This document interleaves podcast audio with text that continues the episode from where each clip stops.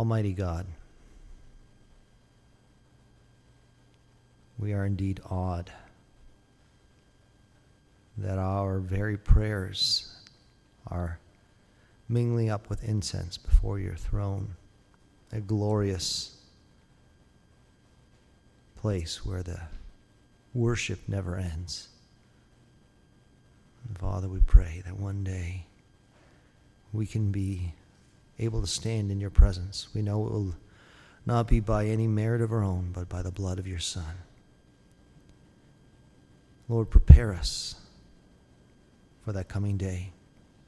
Speak to us this very afternoon through your living word. Cut through the confusion, the tiredness, the distractedness of our hearts.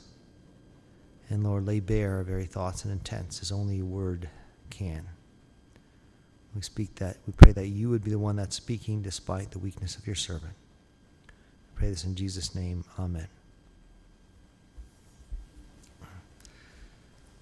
Let's turn together to uh, the Gospel of Mark, chapter 14. The Gospel of Mark, chapter 14.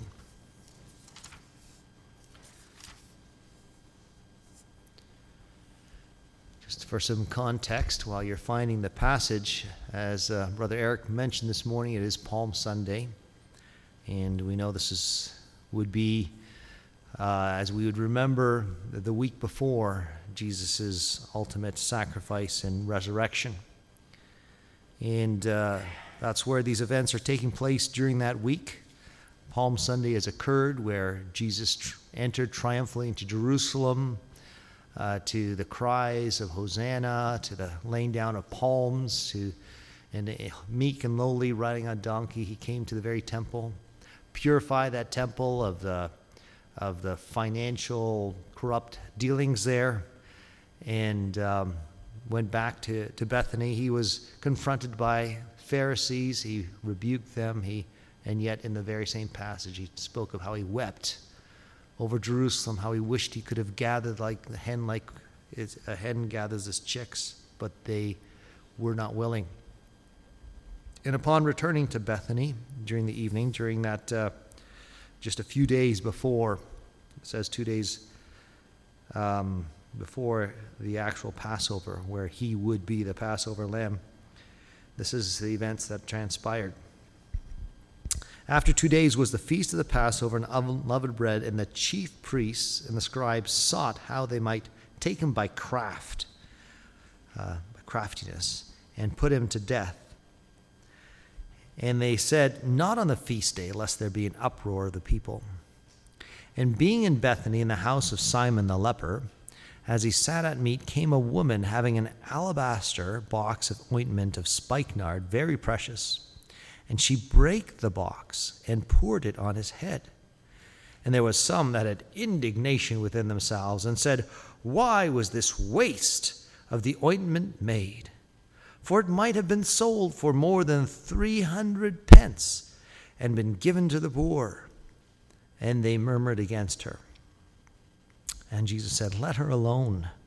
Why trouble ye her? She hath wrought a good work on me. For ye have the poor with you always, and whensoever ye will, ye may do them good, but me ye have not always. She hath done what she could. She is come aforehand to anoint my body to the burying. Verily I say unto you, wheresoever this gospel shall be preached throughout the whole world, this also that she hath done shall be spoken of for a memorial of her. And Judas Iscariot, one of the twelve, went unto the chief priests to betray him unto them. And when they heard it, they were glad and promised to give him money. And he sought how he might conveniently betray him.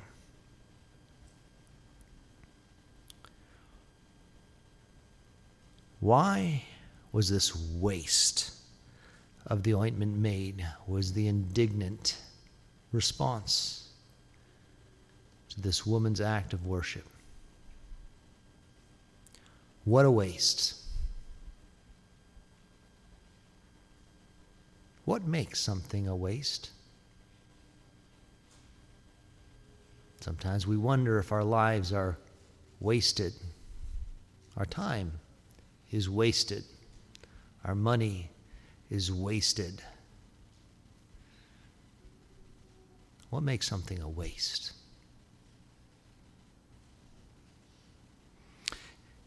In the indignant and self serving, we read in another parallel passage that it was actually Judas Iscariot making these remarks and that he had a bit of self interest in those remarks. It said that he was the one who held the bag. In other words, he was the treasurer of the disciples and he was had access to the money that was in their pooled resources.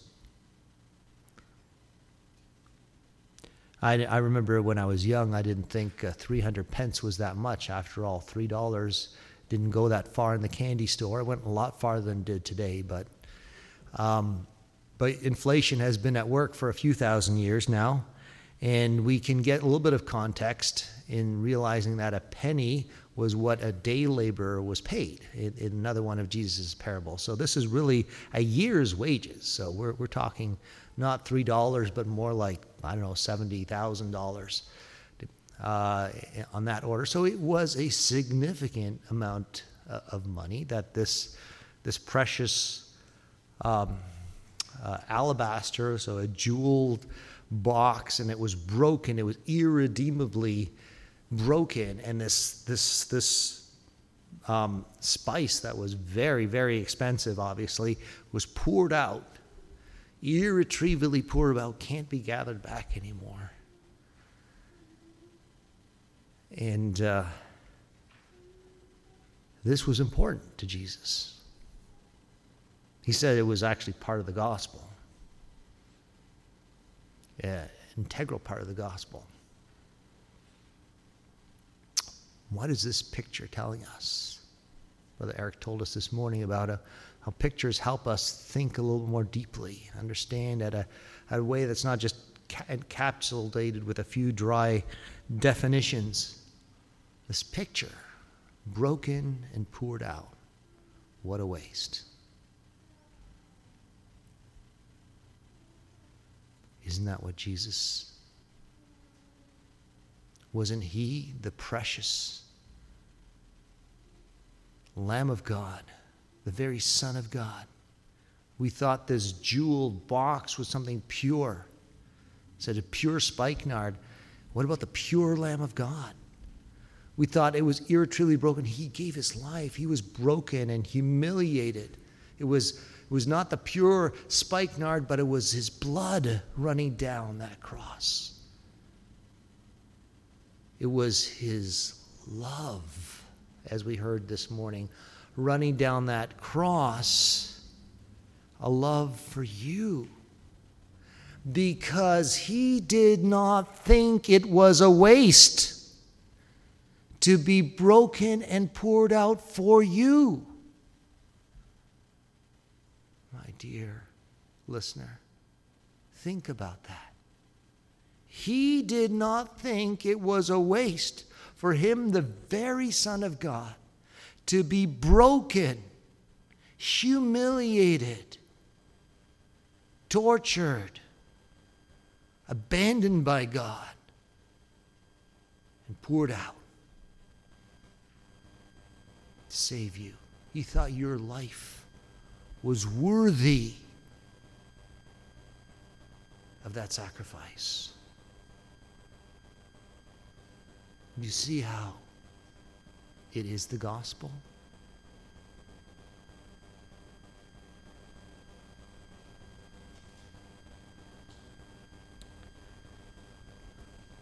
A little bit of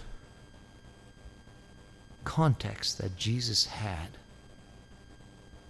He saw this in a bigger picture. It wasn't just about the money. You probably all know people that that reduce everything to that like one dimension. You know, how much is it? How much is it worth? How many dollars and cents is it worth to me or can I get for this? It's all reduced to money. And it seems like Judas Iscariot was kind of in that camp. We read the very next verse, he's going to the priests and saying, Hey, How much will you give me? You know, he could tell this ride was coming to an end, that Jesus was going to die one way or another. He might as well make some money on it. Is that maybe that's his? I don't know. That's pure speculation. But he was clearly motivated by the money. Uh, he may have thought, what a waste. Jesus could be king. I could be at his side. Maybe that was his vision. They all wanted to make him king. He can feed 5,000 people out of a couple. Sh- he's unstoppable. Make him king. And I'd be the treasurer. And what a waste. Jesus had so much potential, and here he is wasting it on healing and speaking to the poor and, and, and making some abstract points. And when he could be making political, uh, he could establishing power. What a waste, thinks Judas.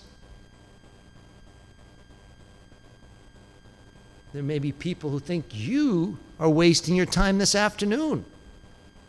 What a waste for you to be sitting in this dingy inside. You could be doing other things, things that might be more entertaining, things that might give you more financial advantage, more social advantage, might position you better for success in, in your life here. What a waste.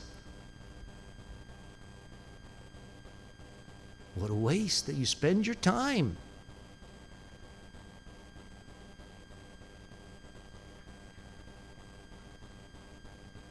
Depends on your perspective, doesn't it?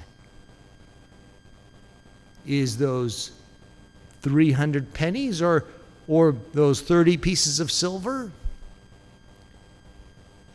You weigh that, you know, depends if all you see is in a building, and a humble group of people? Or do you see with the eyes of Jesus? Do you see past the mere fleshly exterior to the eternal value that Jesus sees?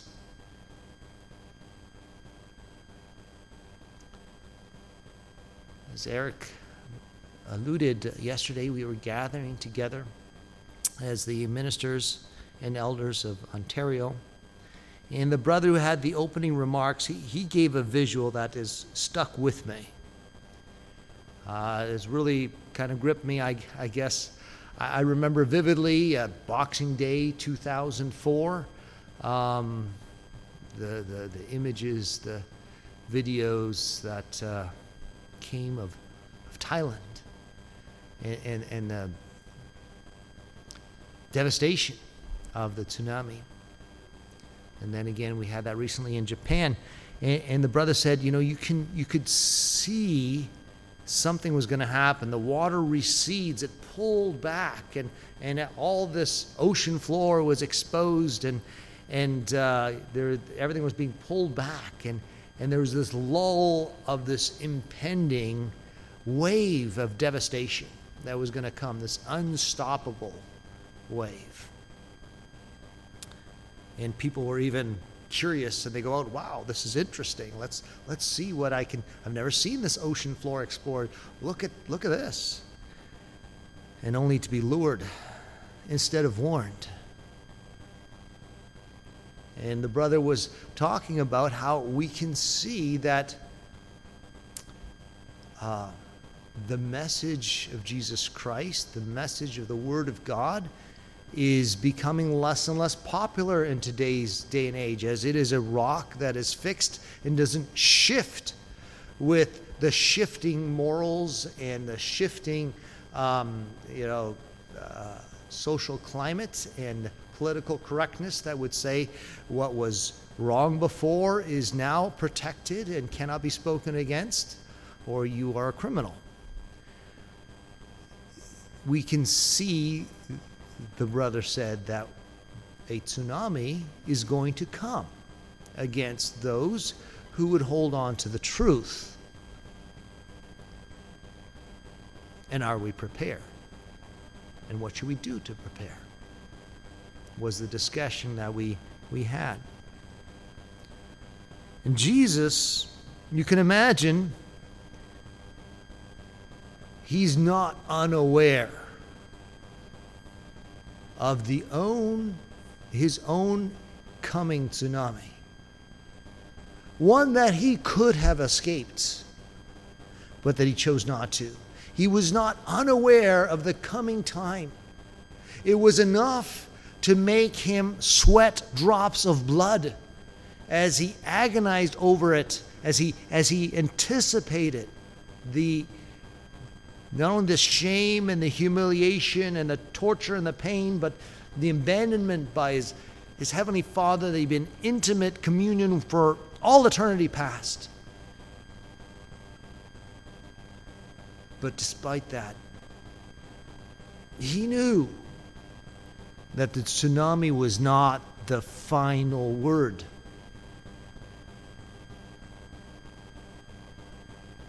Yes, it would come crashing down. Yes, it would sweep everything away. It would seem unstoppable. And that would be Friday. And then would come Sunday.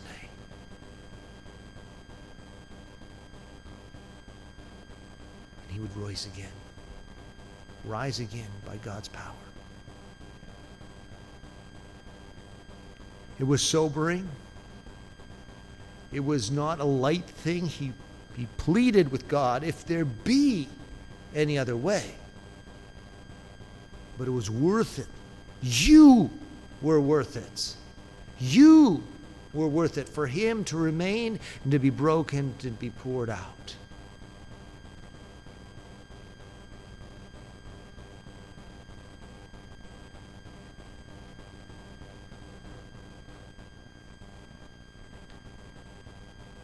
What do we do when we know we're going to be going and passing through some very difficult times?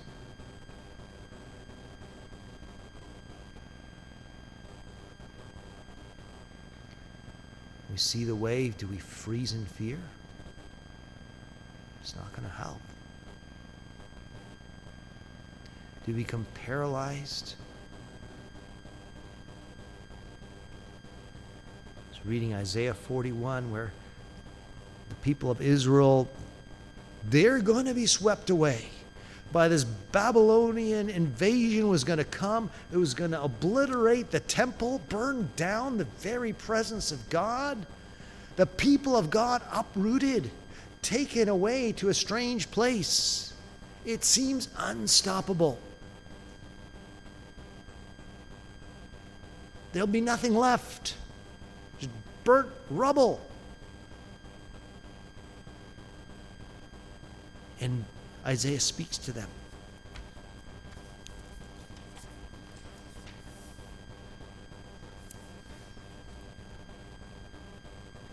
And he says,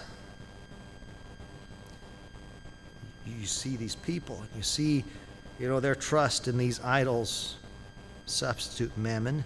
But thou, Israel, art my servant Jacob, whom I have chosen, the seed of Abraham, my friend, thou I have taken from the ends of the world and called thee from the chief men thereof. Thou art my servant. I have chosen thee and will not cast thee away. Fear thou not. Why? For I am with thee. Be not dismayed, for I am thy God. I will strengthen thee. Yea, I will help thee. Yea, I will uphold thee with the right hand of my righteousness. All those They'll be ashamed. You'll look for them and you won't even find a trace of them when this is all done. That water of that tsunami will recede and there'll be nothing left of that unstoppable water over your head. Nothing left in the end. For I, the Lord thy God, will hold thy right hand, saying, Fear not, I will help thee. Fear not, thou worm, Jacob, and ye men of Israel. Does that inspire confidence? Yes, it does, because it doesn't matter you, that you're as powerless as a worm. That's not where your strength lies. That's where your confidence lies. It's not that you are going to be able to hold back the tsunami by your own hand. No, don't worry about that. That's not where your strength lies. I will help thee, saith the Lord, and thy Redeemer, the Holy One of Israel.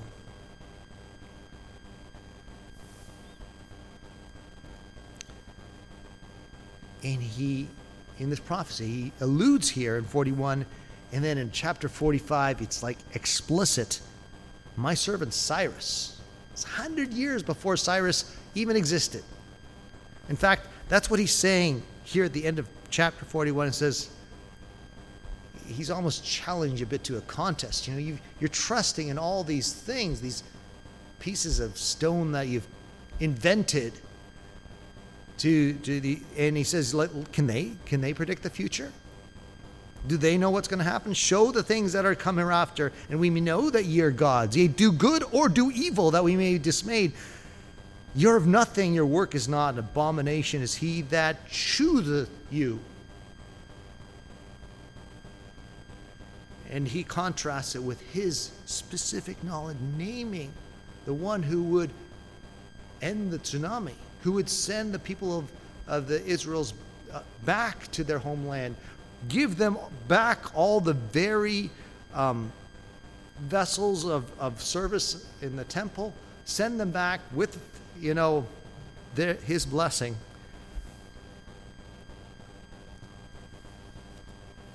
This word is evidence. I remember being challenged in high school. They're saying, Edmund, you're, you're, you're, you're, telling me that, you know, this book is proof of itself, but you, uh, you, you can't get a, a, witness to testify to their own integrity. You know, you, you, just because, you know, this book says so, how do you know there's a God? And I've tried to show them, you know, all the prophecies of the Messiah. And they, they don't understand that this is not one book written by one author. This, this has been different people at different times in space.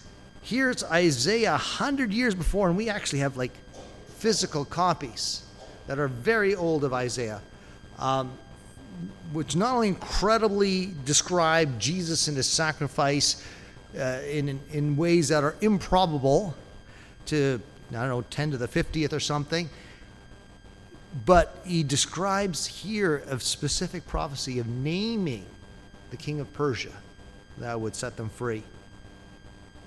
It's, it's self authenticating. Back to, to Jesus. Was he afraid?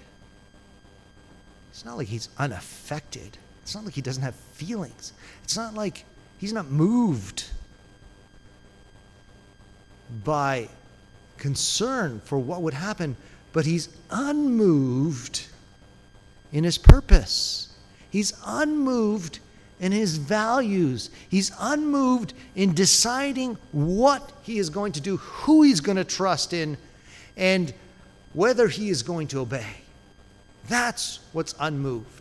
That's what withstands the tsunami is he doesn't let go of that right hand that will uphold him.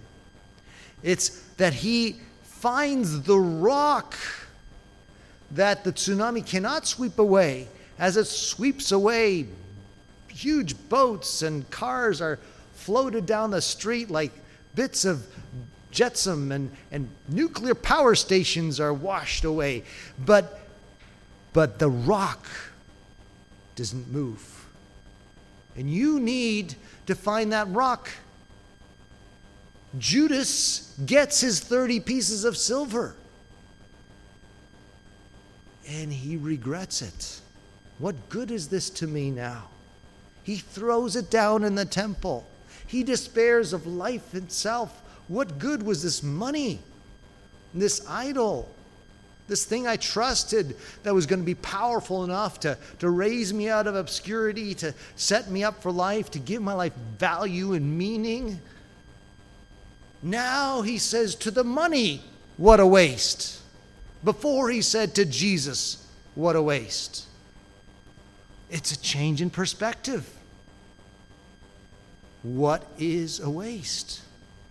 Tells us what you value what you trust in, what you really believe is going to be there when the tsunami recedes. because you're not going to be able to stop the tsunami. Choose wisely.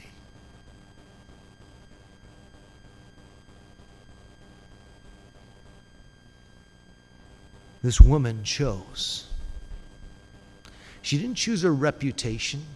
She was looked down on. As soon as she walked through the door, everybody was judging her. She had a reputation. She didn't choose to hold on to the, I don't know what it was a family heirloom, something of great value, something very much out of place that she had that was worth more than I'm sure anything else she had. It's not like she had a, another one in the closet at home. But she decided to give the most precious thing she had of value in an act of worship. Worthship. That Jesus was worthy of the most precious thing that she could give.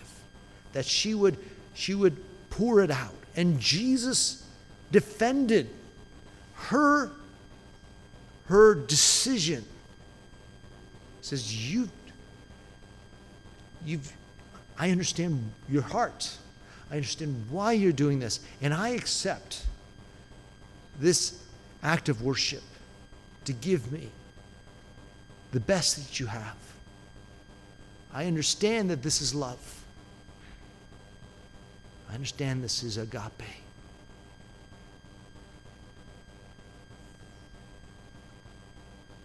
So now, Jesus has done that for us. He's been broken and poured out. The question remains for me Am I willing? Am I willing to be broken and poured out for Jesus? Do I think holding myself together, avoiding the disrespectful, judgmental stares of others, maintaining control, maintaining the skin, keeping for a rainy day. Another day I might need. I won't have food. I won't have, I'm not going to trust God for these things. She let it go and trusted God. And so in our lives, we make choices. And those choices may be judged as a waste or maybe they're judged as being very wise and astute. Maybe we need to think again. If we're being judged as being wise and making good decisions that are in line with the values of this world, we might be resting upon things that are going to get washed away. This morning, Brother Eric was talking about uh, the story of, of Elisabeth Elliot and her husband Jim. And it was big news. These five young, promising men, what a waste. Their lives, they didn't even get to speak a word in the language of these people. They met two people before they were skewered to death. What a waste. And yet God had a way of redeeming it as Elisabeth showed them who Jesus was. That the God that I come to those who have killed my husband because I love you. And the God comes to you, the ones who, for whom Jesus, his son, has died. Do you understand that the parallels? There's one who loves you, who's broken and poured out for you. Jim demonstrated that by saying, He is no fool who gives the things he cannot keep to buy the things he cannot gain. He is no fool who lays down his life for Christ. He is no fool because the tsunami will be over and he will be standing in the presence of God. And the fact that he missed wonderful years with his young family, that he missed, you know, the wonderful time in a prosperous uh, nation that was budding and growing, and, and he could have done so much with his talents. You think he's going to have regrets? I don't think so.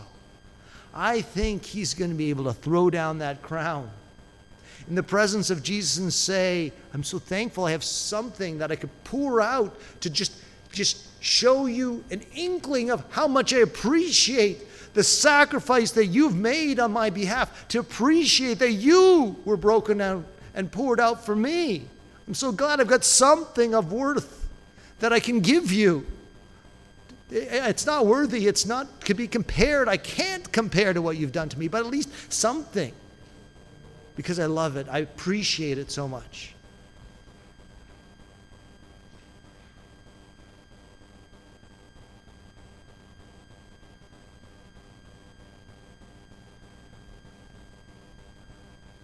We have that song in the, the Blue Book.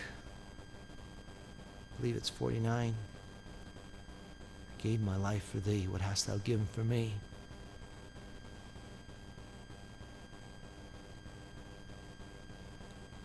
I know Brother Mike picks it many times.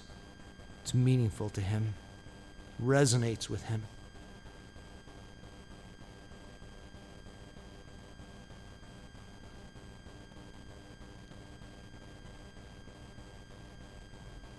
Let's examine our hearts.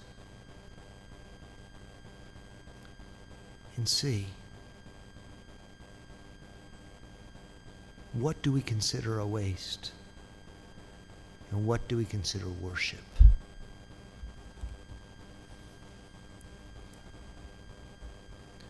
You ever wondered what makes you worthy? Worthy of the Lord to be broken and poured out on your behalf.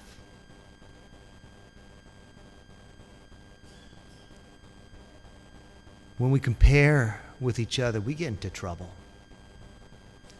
We get into trouble when we compare. We can use the wrong measurement and we don't see hearts. We don't understand intentions. We judge and we measure by things that God does not measure. We measure how much money you have, how beautiful you are, how what you have and all the stuff that, that that's all going to get washed away in that tsunami and isn't really essential, isn't really your heart, isn't really enduring. But Jesus, Jesus doesn't look at any one of you and see you to be a waste. He you may have wasted your life. You may have wasted your time. You've wasted your opportunities but you're still not a waste to Jesus. It's His love that makes you worthy, independent of the waste you've made. And now He's worthy of our worship.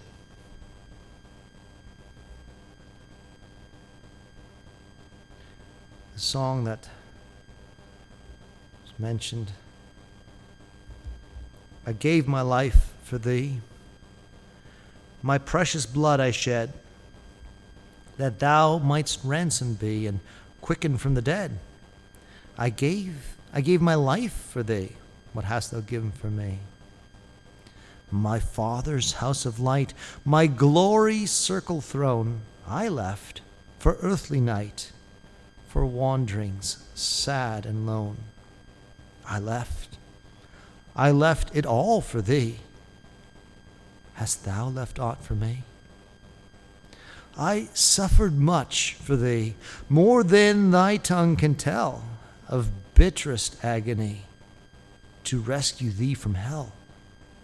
I've borne, I've borne it all for thee. What hast thou borne for me? And I have brought to thee down from my home above, salvation full and free, my pardon and my love. I bring, I bring rich gifts to thee. What hast thou brought to me? That we conclude this afternoon's service.